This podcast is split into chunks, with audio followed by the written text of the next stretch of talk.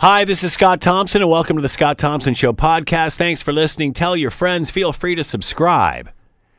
Coming up on today's show, federal rebates available for electric cars. This as we say bye bye to the smart car due to lack of sales. An update on the chaos surrounding Venezuela. And Doug Ford headed to the U.S. to sell Ontario to the States and made a stop by Fox News and look better than he ever has on Canadian media. It's all coming up on the Scott Thompson Show podcast. Today on the Scott Thompson Show on 900 CHML. Let's talk about cars. Federal rebates have become available for electric cars. Uh, easy on those people that are uh, trying to buy the high priced, uh, high priced Tesla. Not necessarily you. Um, but it does include some other cars. Uh, not quite the rebate that we saw with the uh, with the Ontario government. Theirs was at fourteen thousand uh, dollars. This closer to five thousand dollars for an electric car, twenty five hundred of a rebate for a hybrid. To talk more about all of this, Lorraine Sommerfeld is with us, auto writer with Postmedia, Motherlode column in the Spec, and host of the Lemonade Car Show. She's with us now. Lorraine, thanks for the time. Much appreciated. How you doing? I'm doing well, and you? All right, your thoughts on this rebate before we get to the smart car? Okay, there's a general school of thought that if something requires an ongoing rebate, it's a failed product. Okay, yeah. and I understand that. And Dennis DesRosiers is really big on this, especially with cars. However, we're talking about new technology that's very expensive to develop, and it's almost as if like we are going to end up there. So to help manufacturers get consumers to that starting point, that's why they were put in place. Um, I think axing them as fast as um, the current government did, I don't think that was the brightest idea. I do believe they were a little, they were too generous. Like I think it was too high. Um, seeing the feds come in with something that's a little more dialed back makes more sense. All of them, when they said everyone but Tesla, that's BS. You do for all or you do for none. Like well, I think it's a cost thing. I think they're doing the Model 3, which is cheaper. They're just not going for the $150,000 model. Well, that's the thing, though. The feds at least put in, you know, into what bracket they're willing to do some yeah. subsidizing, which makes sense. Um, Ontario didn't have that kind of a cap on it before, and yeah, I don't want to help my neighbor drive a hundred and fifty thousand dollar car. Thank you very much. Um, so I, I understand. But I have a hard time with my neighbor driving a Volkswagen electric car that's worth forty thousand dollars that I paid fourteen with it. I know. I've got a colleague that says you should be able to go drive all your neighbors' cars because you help buy them. so let me ask you this, Lorraine: Is it our responsibility to pay for this, or is it the car companies? And I ask you that for this reason: because once they strike gold, they'll make a fortune off these things. Oh yeah, and they won't be handing it back. And I actually asked this to. Um, I was in Miami with Smart Car when they introduced their electric two years ago, all electric. And I was talking to the head of their research out of Germany, and I said to her, "What's going to happen when the political will winds are changing?" Which is exactly what's been happening with the regimes that are coming in. I said because those specific uh, political regimes, they're not going to be behind this. You know, they're well. That's it. They talk about changing habits. It's like yeah. in order to in order to make that big of a difference, it won't only change habit; it'll also change the way we vote. Well, and I when I asked her that, I said, basically, you're going to see all these subsidies slashed because of what's getting voted in. Then what do you do? And her answer was that what manufacturers are banking on is the more they can make, as in numbers of cars, they can bring down the battery costs faster and faster, and that is happening mm. as we're getting batteries with extended um, life in them. Like they're going longer and longer and longer. They're lasting longer, as well as the mileage and the distance on them. Plus, the costs are tumbling. And she said manufacturers, and she could have been blowing sunshine up my butt, I don't know, but she said what they're racing for is to make them so close in cost to an ICE engine that they're not going to be relying on those because she said right. manufacturers know they can't. They know they can't rely. Should you buy an electric car or lease it? Would there be a resale value for an electric car? Yeah, um, you should go buy a used one because they uh, that's where you get a deal. Is that right? Yeah, but again, what about uh, you know we we still don't know how durable, how long they'll last, how what the oh, battery life oh, is. We're, we're getting pretty good. stick with Toyota. Like start with someone that's been doing it forever. Yeah. You know, the Prius, uh, they invented the hybrid game, so start there. But no, it's they really are. They're amazing to drive. Like it, it's a very cool. It's stellar technology. Yeah, I have been in one. They are amazing. Yeah. Oh yeah, yeah. it's great. And we're going to end up there. But if you're not sure, go go hybrid or look at that. But you can get great deals on hybrids. so, and electrics and plug-ins. So why the failure of the smart car? That's a lot of reasons. That's that car is really made for small, tight European. Yeah. Uh, picture old school yeah. cobblestone roads and stuff. It's They're made for Italy. For it is. yeah. It is. Uh, uh, that's deadly driving there. But um, no, that that car was never. They pushed it really hard here. I did a lot of gigs with Smart Car. I've been in the Yukon in January in a, in the Smart Car. I've done some dumb stuff with them. Hmm. But that car unless you live right in the heart of a very urban core and never really plan on leaving it, that's all it is. It's a covered bicycle sort of thing. The other problem, smart, Mercedes was dumb about this. They had their six-speed automatic transmission was terrible. It was horrible. It was crap. You could hear that little car coming from three blocks away. They stuck with it instead of fixing it sooner, and that really put a dart in their sail. So, end of the day, just too small, too much of a puddle jumper. Um, yeah, there is no cabin space in it. Like I said, I did a week long gig in it up north, and we couldn't. You could put a backpack behind the seat, and that was it.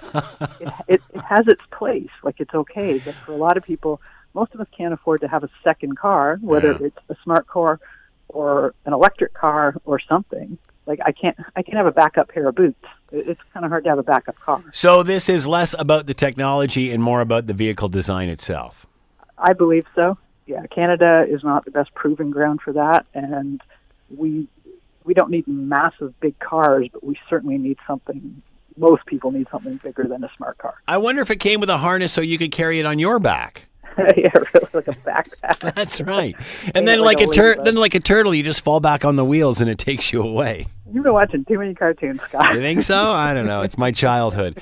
Uh, Lorraine Sommerfeld has been with us, auto writer with Postmedia, Motherlode column in the spec, and host of the Lemonade Car Show. Uh, thank you so much, as always, Lorraine. What are you driving? Same same uh, truck last time? Uh, F one fifty diesel. You, you could put one of these things in the back. I can't put much in the back with these big extended cabs. yeah, there you go. Well, you can just put it in the back seat then. There we go. All right, Lorraine. Thanks for the time. Much appreciated. Uh, we're talking about uh, electric cars smart cars. A couple of uh, uh, different announcements here. Uh, federal rebates uh, kick in for, uh, you might remember in Ontario that you could get up to $14,000 from the Ontario government for the purchase of an EV. that was gone with the Wynne government, but now in the last Liberal budget, they have announced that they will offer you a rebate of up to $5,000 off the cost of an electric vehicle, 2500 off a hybrid. Uh, so that's new information out. Plus, uh, we remember when the smart car came in. Remember, a lot of people th- compared it to a golf cart. It's uh, quite small wheelbase, not much room inside, but um, this micro car kind of appealed to people in urban areas and in small in areas where there was a small amount of space, and, and you and you just sort of needed a puddle jumper to get you from point A to point B. Uh, now Daimler has announced that uh, they're uh, canceling uh, the smart car in the United States and Canada just due to lack of sales. To talk more about all of this, Marvin Ryder, business professor professor at Groot School of Business, McMaster University. He is with us now. Thank you, Marvin, as always. Much appreciated. Glad to be here.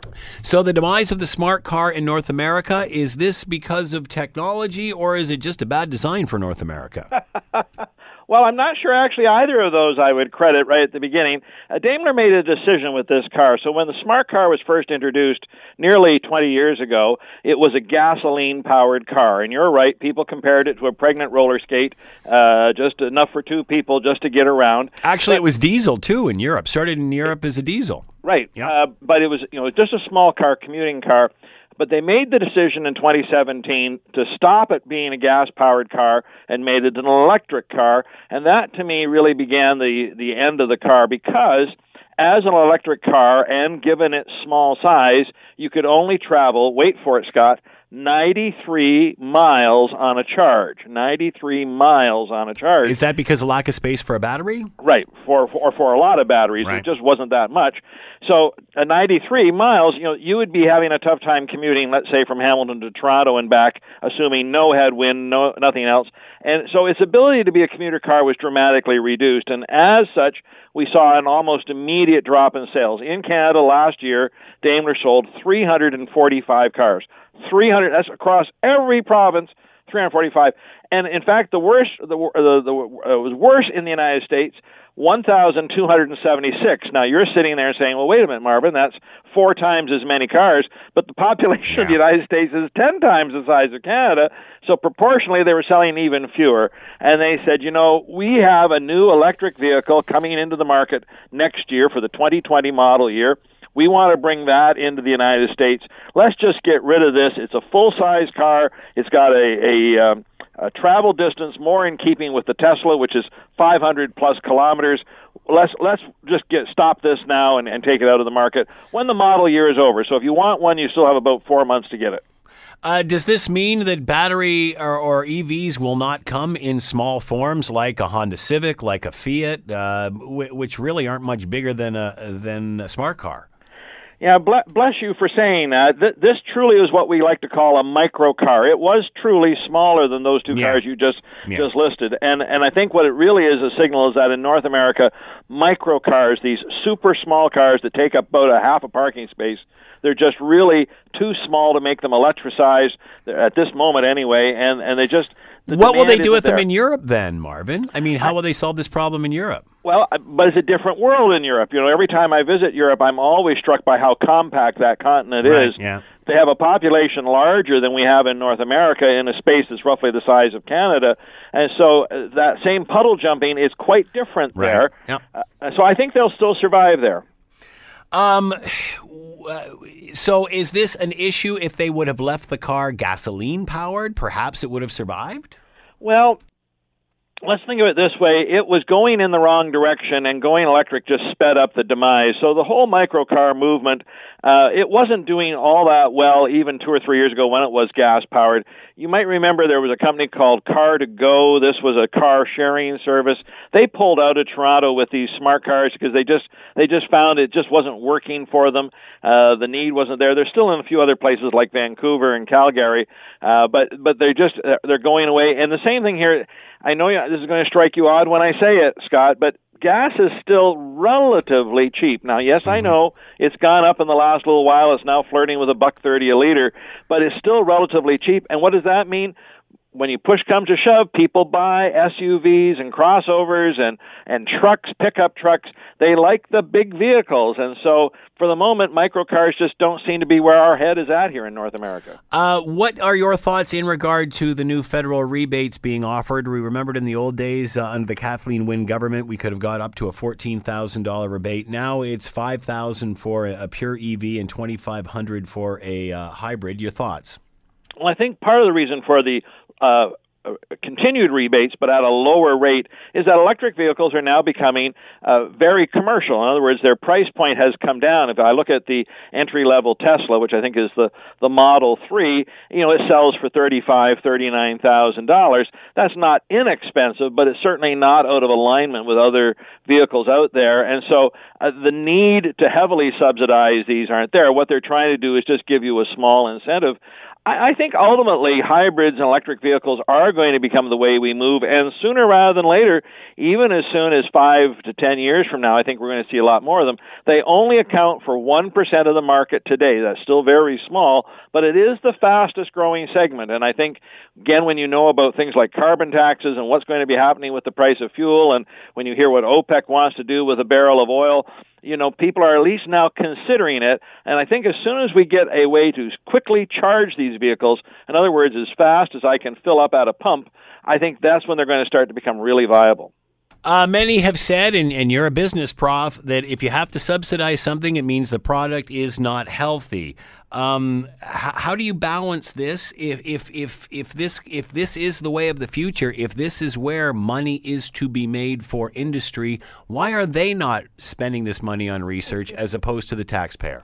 Well, I think they are spending the money on research. I don't think you should should dismiss that. There, there isn't a car manufacturer out there that is not. No, but working. I'm guessing why why why make the consumer or the taxpayer pay? This is something that's going to benefit GM, Ford, or Daimler, or whoever. So yeah. why are they not making this investment? Uh, Well, I don't think they feel they need to. I think they feel they've got a car out there, for instance, the Chevrolet Volt, which is a commuter car, a good price point. They don't feel they need to give you a, a an incentive. I think this is more of our government trying to say we're trying to push you a little bit in the right direction. We're doing this with both a carrot and a stick. The stick is the carbon tax. If you want to stick with fuel, it's going to cost you a bit more. But here's the carrot. If you want to switch, here's a little something to help you do it. And and I think that's the approach the government is doing. But the private sector would tell you, I think they feel their cars are now electric vehicles and hybrids are at a price point that anyone can buy them. They don't feel the need to subsidize them. Is this rebate enough to change behavior? Will it put a consumer over the edge and make them make the purchase? well, no, I don't think so. On the margin, there would be a few people who say, "Well, for a few thousand dollars, I'll make a difference." But remember, if you're going to spend thirty or thirty-five thousand dollars, I'm not sure what twenty-five hundred or five thousand dollars really does for you in the long run. It just gets you to take another look, and I think that's what everyone's trying to do: is to say, if you looked at electric vehicles five years ago and concluded they weren't right for you then, good, but take another look. Take another look because they are constantly evolving. They're still not right for me, but I tell you, Scott, they're getting really close. And I could imagine when I go to buy my next vehicle in about four years, that's when I might switch over to electric myself. Do you think this will affect the price of electricity moving forward? Uh, you know, I've got a friend of mine that has one of these. They say it's a minimal addition to uh, their electricity bill every month. Uh, can we keep these prices low? Yeah. So here's the funny thing, Scott. One of the reasons we have problems with our electric system today is we generate a lot more electricity than we consume. The, you really shouldn't blame any one person. The best minds in the province back in 2005 projected where we should be by 2019 and said we need this much capacity. What no one realized was how good we were going to be at saving. Today in 2019, we use less electricity than we did in the year 2000. We actually have reduced our demand even with more people in the province. So electric vehicles, if they wind up sucking up some of this extra capacity, it'll actually make the system run more efficiently. That's also perhaps why I'm not keen on necessarily shutting down a lot of things in our electrical system. Uh, I realize we've got surplus power, so that would seem to make sense. But if enough people started to buy these electric vehicles, we might need that extra capacity at that time. So I think it would get our system to be more efficient. I don't think we would have a lot of problems, in other words, if they all switched. How close are car companies to coming up with a perfect electric car? Mm, well, and, by that I mean, you know, the same as you were saying, fills up in roughly the same period of time, goes roughly the same amount of distance, costs right. relatively the same. Yeah.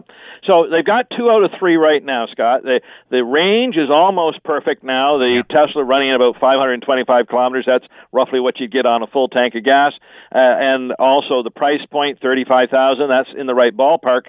The problem right now is the recharging time. If I was to drive to London, Ontario, and back, and and was a little worried, I wanted to charge up. It could take me a few hours to charge this. Now Tesla apparently has got some turbocharging system that will fast charge charge your vehicle, but even that would require something like 20, 30 minutes. Does that take more electricity? One listener has asked. No, I don't. I don't think the turbocharging takes more electricity. I think you need the same amount of electricity to right. recharge your battery. It's just the speed at which it can be delivered. And and so imagine not so much that I'm commuting to London and back, but another trip that some people take is driving to Florida, and you drive for 500 kilometers. You fill up the gas tank in five minutes. Well, now do I have to go someplace and wait 30 minutes? Ooh, you know how's that going to affect my drive? So that's the critical one. The first two we've got, but but Scott, again, I'm a big believer in technology and they're working on this. They realize it's a problem, and that's why I'm thinking maybe four years, five years for someone who truly lives in their car and drives long distances at a time. I think that's when it starts to become viable for you. Marvin Ryder's been with us, business professor at DeGroote School of Business, McMaster University. As always, Marvin, thanks so much for the time. Much appreciated. Glad to be here.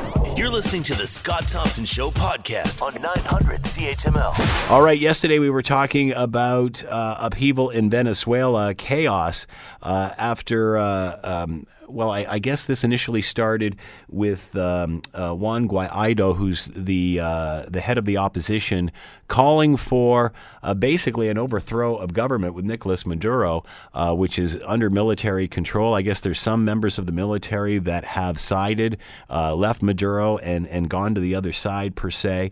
Uh, and, and, this more or less started yesterday, with today being uh, the 1st of May. Uh, things were to come to a head today in regard to to all of this. Where is the story now? We remember yesterday watching a, a horrific or horrific footage of a military vehicle just wailing into a group of protesters, uh, going right over top of one. So where are we today? Let's bring in Elliot Tepper, Emeritus Professor of Political Science, Carleton University, and is with us now. Elliot, as always, thanks so much for the time. Much appreciated. Uh, good afternoon, Scott. Is this a tipping point? Just the question I was going to raise. Is this the tipping point? And the answer is we're not sure as of this minute whether it is. We should remind ourselves how we got into all of this. There was a long era under Hugo Chavez in Venezuela, mm-hmm. a populist and leftist leader who did a lot of good things for the countryside in his initial foray, but increasingly over time, uh, he became authoritarian to the point of becoming uh, dictatorial. The economy began to crack, and uh, he became closer and closer aligned to Cuba and to Russia, and to another lesser degree, but still there, to China. Uh, the opposition has been growing after Chavez left. He his uh, his self-appointed uh, successor Maduro took over, had something like a sham election, as everybody is saying, then power passed nominally to, by constitutional means, to the Speaker in the uh, lower house, Juan Guaido. And he's saying this is a constitutional measure, measure. I am now the legitimate president, and that illegitimate election says that Maduro is not the legitimate president. And since then, there's been division over who gets supported. This is really goes to January of this year. Uh, Canada and something like 50 countries have now switched their support to Juan Guaido, taken their uh, recognition of the country away from Maduro. The United States is a strong backer of, of the uh, would be leader of the country. They have actually given him, Scott, access to the oil money that's uh, in the U.S. banks in the name of the country. Hmm. So that's been cut off. The U.S. is making it uh, clearer uh, and clearer that they want a change of government. Canada is a major player in this. We helped found something called the Lima Group, which is a number of Latin American states, and uh, an emergency meeting has just been called by our foreign minister over the issue of the crisis. Is this a tipping point today? So we now have competing mass marches, and who's going to show the greatest support? And that's where we are. Uh, heading back to the time of of uh, Chavez, and, and, and we all know this country has the richest oil reserves, um, and, and, and was quite a profitable country for the longest time. Obviously, Chavez, uh, more of a socialist slant, as you mentioned, when this started, did quite a bit for the people and, and, and raised their standards, uh, the poor people's standards of living. How did this go off the rails? How did this the intention seemed good at the beginning. Where did it go? Yes. Where did it go awry? It's, it's a uh, there's something of a pattern here where populist leaders come to power. They do good things for the countryside, and it's the countryside then that becomes a bastion of support because nobody else has done anything for them. But meanwhile, that kind of support leads to a government which is increasingly basically corrupt and begins to loot the national treasury. You mentioned that uh, something I think a lot of people have forgotten this is potentially one of the richest countries on earth. Yeah. Current estimates, because they have the lar- they're a founding member of OPEC. Mm-hmm. They've got the largest known reserves apparently uh, anywhere, including possibly the Middle East. So uh, this is a country which, at the moment, has Scott 1.3 million percent inflation. So did Chavez overspend? Did he did he not have a, a, a fiscal plan for all of this? Um, uh, how, how, did he miscalculate this? Well, you know, his supporters would say that he's a misunderstood socialist leader and that he tried to do good, and therefore everybody's ganging up on him. Uh, the uh, more widely held view is that he became just an old-fashioned uh, dictator. His personal corruption, family corruption, and the senior levels of the military are involved in a uh, in a broad regime that is essentially looting the country for their own benefit. And Chavez, as we know, also uh, there was an increase of violence. I personally, monitoring this from afar, turned off when I, there were there were pictures in the paper. Uh, I think two of his elections ago, when he was in power of his people in a tower at a university shooting at students. Hmm. I, I always take that kind of personally. My goodness. Um, can you, you talked about the oil riches, the oil money? Can those reserves, can that money get them out of this? Well, who's the them? Uh, Yeah, good point. the reason there's a lot of interest in Venezuela compared to other places in the world where there's, you know, also lots of conflict and potential uh, claimants for for legitimacy is there is oil involved, and wherever there's oil involved, you get high level politics and low level skullduggery. I'm afraid. So what we have today is Maduro, who's kind of the pale successor to Chavez as the type of leader he wanted, he claimed to be, uh, really opposed by the U.S. in a very important way, but also a number of other countries. Remember, the democratic countries in the Lima group are opposing uh, Maduro. So, uh, for those who are saying who's who's in the right and who's in the wrong, I think that's an indicator. Uh, so, how divided is this country? I mean, obviously, it, it seemed that Maduro had the military, but now uh, Guaido is is slowly uh, encouraging defectors to come over. How divided is Venezuela? How divided is the military? Well, the country has had millions of people flee the country. One estimate, uh, I think CBC had this on, is that 80% of the households in the country don't have enough to eat. Refugees are flowing into Colombia and Brazil in particular. Uh, so when you have people fleeing the country because of the in- domestic situation, the economy, that's a, a pretty strong indicator. The military brass at the top have a vested interest in the maintenance of the regime as it is. The question has been all along what about the mid level and lower level? And there's also an, uh, an active National Guard. Some of the National Guard, apparently, but we don't know what percent, has gone over to Juan Guaido.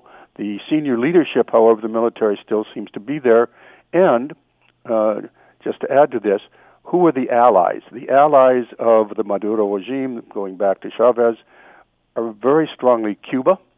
Cuba is getting basically cheap oil. In exchange, there's an estimate that up to 45,000 Cubans um, performing various roles are sustaining the regime. Uh, Cuba says we do not have military troops there, but they do apparently have security forces. And one of the reports yesterday was that when Maduro was was defiantly, uh, finally coming out of basically uh, he'd been invisible for a while. He was surrounded by Cuban uh, security forces in a, at a military base. So Russia has military troops on the ground, but only as advisors. Uh, so China is uh, very, very interested in what's going on because here's a, champ- a chance to gain influence in the in, in the Americas, and again, there's oil. Uh, there was uh, ch- uh, talk floating around yesterday that Maduro was ready to back off, was Yeah. ready to step down, and Russia said, "No, no, stay in there." But look what, where that what, talk- what does that mean? Yes, look where the talk came from. That was from Mike Pompeo, the Secretary of State of the United States, who made that statement. Right. So it's not a rumor on Facebook. you know? Right. Yeah, yeah. And, uh, and now that's the room. What he he reported, what he publicly said was there was a plane on the tarmac waiting to take Maduro to Cuba, and at that point, uh, the Russian advisors said, "No, don't do that. Uh, it's a bad idea." Uh, Maduro has denied this today, and the Russians have said that's not. This hasn't happened, but it's a, an indication that the U.S., at least at a minimum, is trying to promote a change of government, saying this is, to answer your question, a tipping point, and the tipping point has arrived.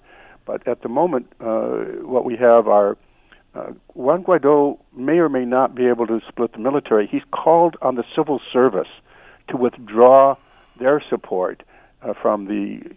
Maduro could not run a government without the civil servants, so he's called on them. Today is uh, is International May Day, Labor Day. Yep. And the labor support has been very strong for Maduro. They've been they've benefited from his his uh, regime.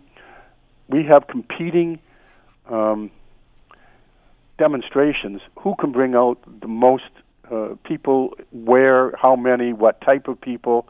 And therefore, will we see a tipping point or not? And that's an open question at the minute.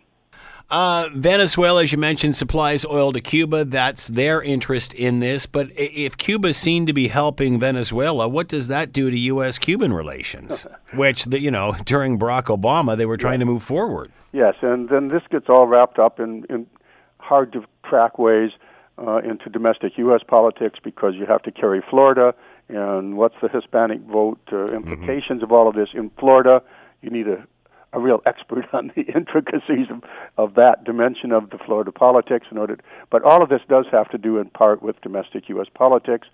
Uh, running against Cuba is a good position for the Republican Party traditionally, but Trump in particular, who's now trying to say that the Democrats are the party of anti Semitism, infanticide, and socialism. Socialism means Cuba, Cuba means etc. So this plays into the American domestic political scene as well. So now that uh, allegedly, apparently, Russia has convinced Maduro to stay, does that mean things will accelerate? What sort of backing support is he getting from them to change things? Obviously, uh, you know, it was thought Maduro it was time to leave. He was ready if there's planes on the tarmac. What what would have changed this? What what are they getting in return from Russia? Russia has loaned substantial amounts of money to the regime, which would be defaulted if there's a change yeah. of regime. But they pay them in oil, right? Uh, yes, and they, uh, but it's deeper than that because this is also raising uh, basically the Russian flag in America's backyard. And John Bolton this morning said on air a couple of interesting things. One, John Bolton is the is the uh, national. He's the director of security and, and for America, basically, and he's very influential inside the Trump administration. So what he said this morning is, uh, we are dusting off the Monroe Doctrine. The Monroe Doctrine was an old doctrine saying uh, the Americas, South and North, they're under our sphere of influence, and we will not accept foreigners intruding. Well, you know, when you've got Chinese and Russians inside Venezuela, there you are. But he also said, uh, when asked, "What about military force?" and he said, "We do not, we prefer. This is the standard line of the Trump administration. We prefer a peaceful transfer of power, but no options are off the table. Military force is definitely on the table." Right. And then you and I have talked about American politics quite a bit, Scott. Uh, there's an election coming. Yeah. Just to, just just to toss some stuff up in the air there's an election coming in America. Suppose it's tight. Suppose you need a nice, as somebody recently said to me, a convenient war, a dandy little war to rally the American public around the president uh, as as troops are put in harm's way. Where in the world would you want to do that? And if Venezuela, in a sense, is is volunteering, I mean, this is just a, a hypothetical scenario, but it's the kind of talk that you are now hearing because of the situation that we see of a divided government with legitimacy uh, being disputed geopolitically, na- internationally, globally, yeah, yeah. and also domestically within the country itself. Uh, how is Donald Trump reacting to this? We hear a lot from Pompeo, a lot from yes. the staff, but he's not. He's not. He's not very verbal on this. I think he's a little preoccupied. Yeah, uh, could be. You have to assume that the Secretary of State, you have to assume that Bolton and Pompeo speak for the president, and when you hear them speak, you're hearing the president speak. Uh, the president apparently launched 60 tweets this morning. I haven't kept up with them, so whether Venezuela's in there or not. But to come back home, Venezuela is very much on the minds of our own foreign minister, and we are playing an active role in trying to get a peaceful transition of power to a legitimate government in Venezuela against an entrenched uh, authoritarian regime which has bankrupted the country. Uh, normally, Donald Trump gets along fine with those types of leaders. D- does he? Does he have the capacity to deal with this? Um, the, I can't. you want me to read the mind of Donald Trump? Yeah, exactly. Uh, so question you can't answer. I can only speculate that he sees it more in his political interest to stand against an ally of Russia and Cuba and China in the Americas than in cozying up to this particular authoritarian ruler. Hmm. Uh, so uh, Trump perhaps more concerned with uh, Attorney General Barr testifying Yes. before a Senate committee today Well, than he is with Venezuela. Venezuela. glad to turn to that. But again, uh, uh, let's remember this is also domestic U.S. politics. A lot of what we see has to do with Florida in ways which are kind of invisible for us to to diagnose. But I suspect that the electoral votes of Florida loom very large in the in the thinking of, of Donald Trump and his administration. Now, on William Barr, yes, what would you like to discuss? Uh, we've only got a couple of minutes left. Just your opinion on what's going on and his testimony in front of this committee. Will we find out any more from him? I think what we're going to find, what I'm curious about is how partisan is he going to be? Uh, what we have known for some time now is that he has seen himself basically as a defender of the president uh, rather than the voice of the of the people of America. Uh, as an independent voice, he has played a controversial role. We've heard now from Mueller himself uh, through a leaked letter saying, "You misrepresented you, Barr, Yeah. my my old friend of 30 years, and our our wives go to the same prayer groups together. You have misrepresented what my report actually did uh, in substance. In substance, you misrep you told the American. So here's my quick take on this. First of all, it's not going to matter whatever we happen to see, likely because America, by and large, has already made up its mind one way or another on the Mueller report. It's not likely to change who governs in 2020 unless something else comes out. So that's one thing. The second thing is we are in a constitutional slow motion crisis in America. You've got and and and Barr is in the middle of that, and he's he's supposed to be an institutionalist, and yet we see uh, an evolving uh, constitutional crisis there, uh, and that's going on in our backyard. Elliot Tepper's been with us, Emeritus Professor of Political Science, Carleton University. Elliot, always a pleasure. Fascinating stuff. I'm sure we'll chat more about it. Thank you, Elliot. Anytime. You're listening to the Scott Thompson Show podcast on 900 CHML. Melissa, thanks for the time. Much appreciated. Hi, Scott. Sorry, I'm in a little bit of a noisy place, but it has to be if that's okay with you. No problem whatsoever. Uh, so a couple of things I wanted, a couple of things I want to talk to you about. First, uh, since we were just talking about the uh, burkini, and I don't know whether you saw this in Sports. Illustrated or not, but uh, uh, I don't know. Is this is this progress? Is this exploitation, or just great PR from a magazine who now we're all talking about? I'll tell you what it is. It's PR deflection, Scott. Sports Illustrated hasn't been in the news for a very, very long time. Yeah. So, you know, listen, when I was in university, which was a long time ago, I used to read it every week and I loved it. And then, like most magazines, it has lost its relevancy. However, the Sports Illustrated swimsuit issue still has a, a bit of a cachet. Yeah. And if you remember, in Times Square, they would actually reveal the front cover and the um, and the uh, Who it model was. the, and the model was Yeah, it was like a big deal for a. there was a big, big deal. Yeah. So, but they've never gotten rid of it yet. So, however, if you're going to come out with a swimsuit issue with scantily clad women, then you're essentially going to have to answer to all the Me Too uh, factions and come up with some sort of narrative that deflects that bad publicity by having a woman in a bikini, all covered up, not showing any skin.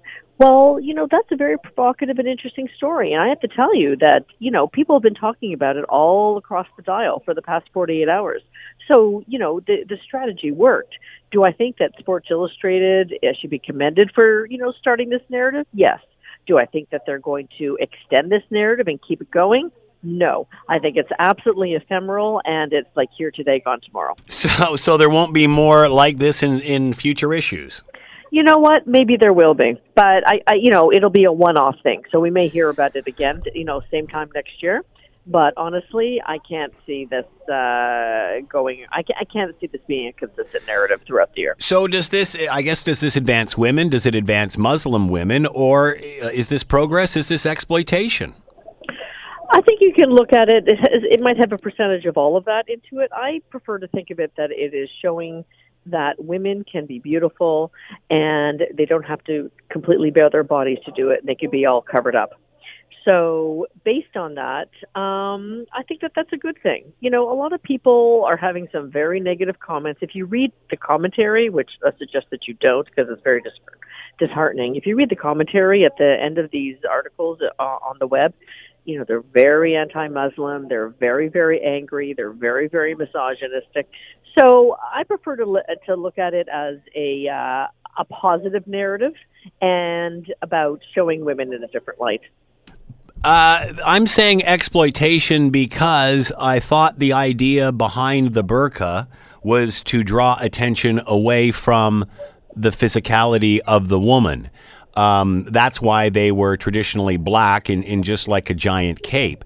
Uh, this garment, obviously, a lot more fashionable, a lot more comfortable. As I mentioned, the pictures are beautiful. They're stunning. But that being said, does that not defeat the purpose of the of the item of clothing in the first place?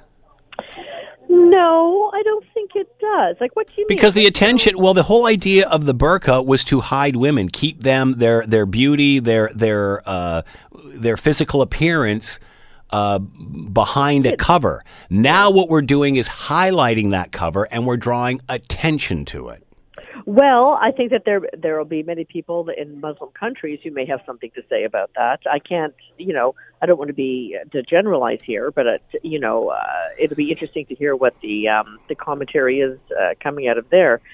But uh, you know, is it drawing attention or, or I don't know, drawing attention to her non physicality? I mean, I'm not sure. I I think what it does is it allows you to draw your eye elsewhere as opposed to the obvious places when you're wearing a bikini. Let's just say that. And this way, you know. So it's about body parts as long as they're covered.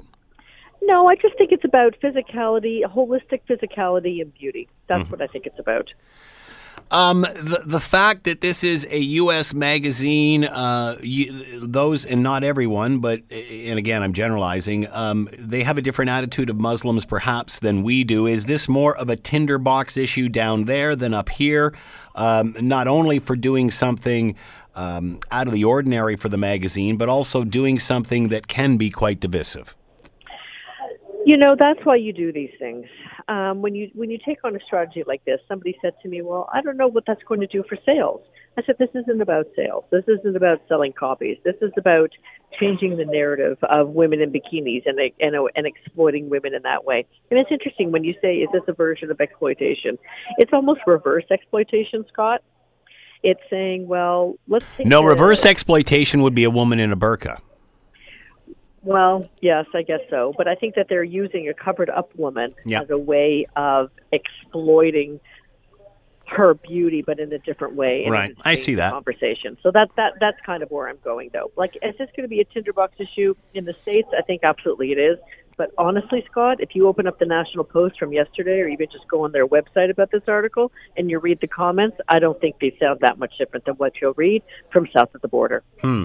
Who benefits the most from this social experiment? Sports Illustrated. Yeah. Nobody's been talking about them the way they have been for the past 48 hours in the last decade or two, maybe. I mean, the only time you ever hear about Sports Illustrated is what they, if, if you ever heard about it, the Sports Illustrated curse.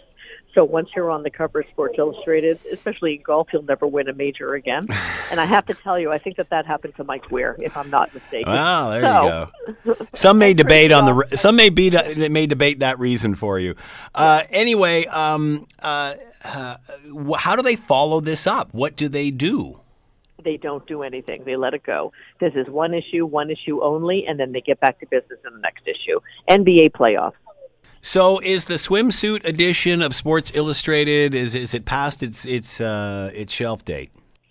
You know, I think that people still do look for it. It doesn't have the excitement that it used to, so I think that it has. It's not quite on the expired shelf, Scott, but it's certainly getting close to it.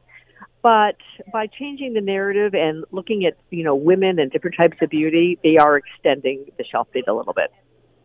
Uh, is this one of those issues where the tried and true who who follow this will always accept it, but the mainstream is where this splits? Probably. Probably. It's it, you know it's interesting about the conversation that's been ignited about this. I mean, honestly, would you ever talk about Sports Illustrated in the past in these terms? Never. You know, would you ever talk about Sports Illustrated in terms of um, gauging public consciousness? Yeah. Never.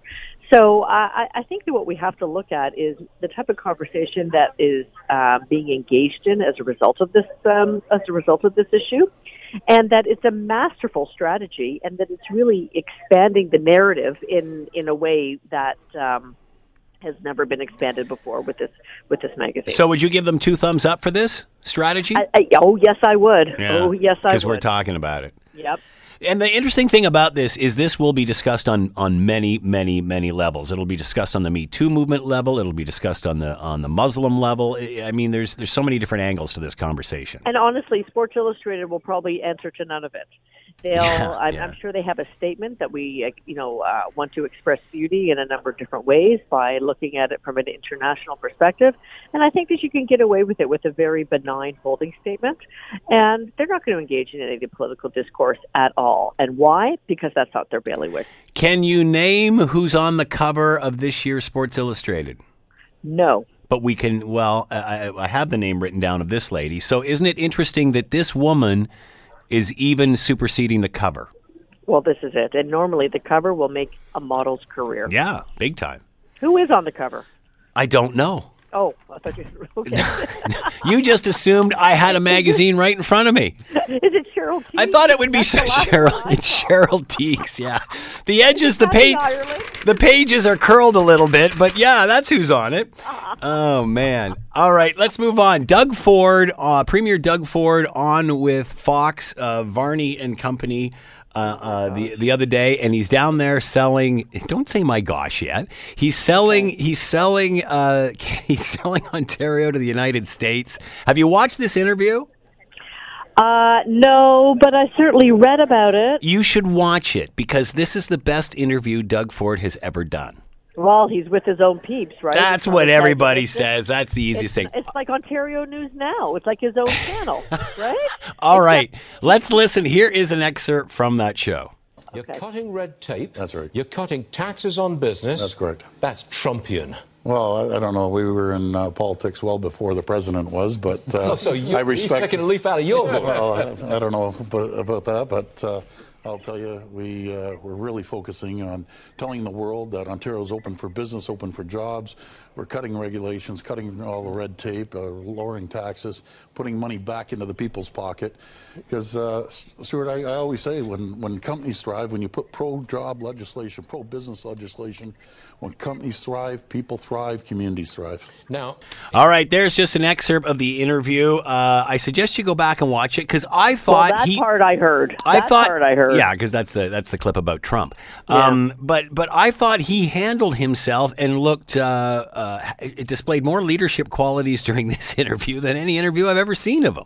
Well, you know, he wasn't on the attack, right? This was a very proactive, pro Doug Ford interview. So, you know, there there was nowhere to go but up for him. There was And friendly a- fire there. I, I was just going to say he was in a very friendly space, and also the uh, the interviewer seemed to really um, admire him. And you know, you know when you're being interviewed when the person is friendly. You know when the person admires you. And let me tell you, that will change the tenor of your demeanor, of the way you sit, and of the way you speak.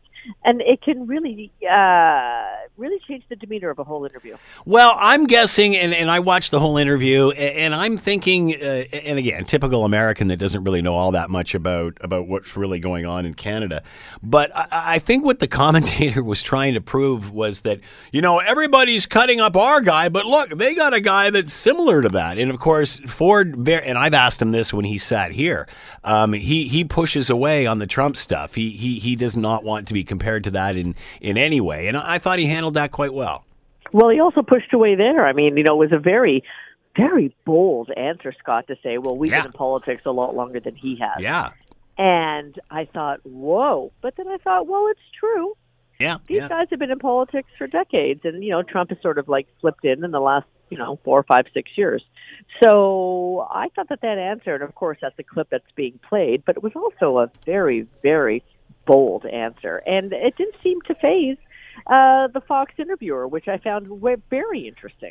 And uh, you know, you, brought up an interesting point there. It didn't seem to faze Ford that much either. Like usually, he seems really uneasy during these situations, and and, and inevitably sound um, looks sounding uncomfortable or awkward and such. He, that didn't seem to be the case here. You know, eh, you know what's interesting is that um, you know when you're in that type of situation, and normally, you know, the, the Ontario and the Toronto press, yeah, they, they don't, you know, they don't take any prisoners, and you know they're always, you know, going for the jugular. So, but that's the same. That's the same case with any any any politician. But I will say, it's almost like, and I don't think Doug Ford would like me to say this, but I, it's almost like he's doing the Trudeau strategy. When things get too hot at home, Trudeau used to go elsewhere. So he hmm. would go to another foreign country, and there'd be screaming girls, and there'd be people falling all over him. And he was the the young, virile prime minister of Canada, which that sheen has certainly worn off. But the foreign press, whether it was Vanity Fair or you know any Yeah. other publication outside of this country, was falling all over themselves about Justin Trudeau. So you know when things get too hot at home, go find some press elsewhere that will still play here, and that has worked perfectly in this case. Uh, does this do Doug Ford any favors? Uh, does it depend on who you ask? Many have said, like I've said, he, he seemed to hold his own in the interview. Many have said, well, he's on Trump's favorite network, so that means he's just like him. So is this a detriment or is this a, a, an asset? I think that it, you're absolutely right. It depends who you ask. If you're a uh, Ford supporter, then you're like, you know what, he did a great job, and that's a, you know, he looked very statesmanlike, and I was, you know, people would be very proud of that. But if you don't like Ford, then you're just saying, well, listen, he was in friendly territory. There was no uh, unfriendly fire, and there was a little bit of a law. There was a little bit of a walk in the park. So based on that, uh, you know, not so impressed. All right, one other thing I wanted to ask you about. Uh, this is a story that's getting a bit of attention, not a lot. Uh, it's uh, it's on Global's website. Canadian soldiers carry guns in full fighting order at Toronto's uh, at a Toronto Sikh parade. The forces called it misguided. Uh, this was a Sikh parade that was in Toronto, and the military unit uh, walking down uh, the street with their uh, with their weapons out, just as if they were, um, I guess, waiting for something to happen. Your thoughts on this picture and and the reaction to it? Well, you know, and anytime you see any sort of force on our streets, it it it strikes fear, I think, in everybody's hearts. And you know, when you see it juxtaposed, you know, a different culture, then automatically you create your own opinions as to what's going on in that picture if you don't have any context. You I, know, I should say that this is a, uh, a a Sikh command here, and the men are all wearing turbans, beards, and then they have their automatic rifles in front of them. Other than that, they look like regular Canadian soldiers. Does that change our perception? If it was a bunch of white guys walking down the road with their rifles out, would we have cared? Um, I think that Canadians would have cared. I think that we're sensitive to that situation. I think that whether you're Sikh or you're white, or I mean, if you're walking down Toronto streets with your rifles out in front of you, I think that that would uh, absolutely color perception. Military protocol is pretty strong. How does this happen? You know, I don't know, but I, I- you know, I have to think that when there's a parade like this, then I think the protocols change, and I think that you know the police service and uh, all those who you know take care security, all those who take care of us in uh, public situations. I think that it's just a different game, Scott, and it's not like it was when we were when we were kids. Like you would never ever see such a show of force, but in a case like this, um, with things happening all over the world, you know, you can't be too careful, so that you err on the side of caution That for being everybody's protection. That being said, it's it's it's never that military will parade this way in as they called it full fighting order. So it, it never happens. They don't they don't march this way. They don't march with their weapons out. So uh, again, how does it happen even once? I don't know. I honestly don't know. I'd have to read into the situation a little bit more in order to understand it better. But if you're just looking at it as a picture, uh, as a regular consumer of news, as a picture in a paper or on a website, you're you're you will make your own judgments. All right, Alyssa Freeman has been with us, public relations consultant, principal at Alyssa, Fre- uh, Alyssa Freeman PR, commenting on all things political and controversial. Alyssa, as always, thanks so much for the time. Thank you, Scott. Scott Thompson Show, weekdays from noon to 3 on 900 CHML. This is the Scott Thompson Podcast, available on Apple Podcast and Google Podcast or wherever you get yours. And don't forget to subscribe, rate, and review so you don't miss a thing. I'm Scott Thompson, and thanks for listening.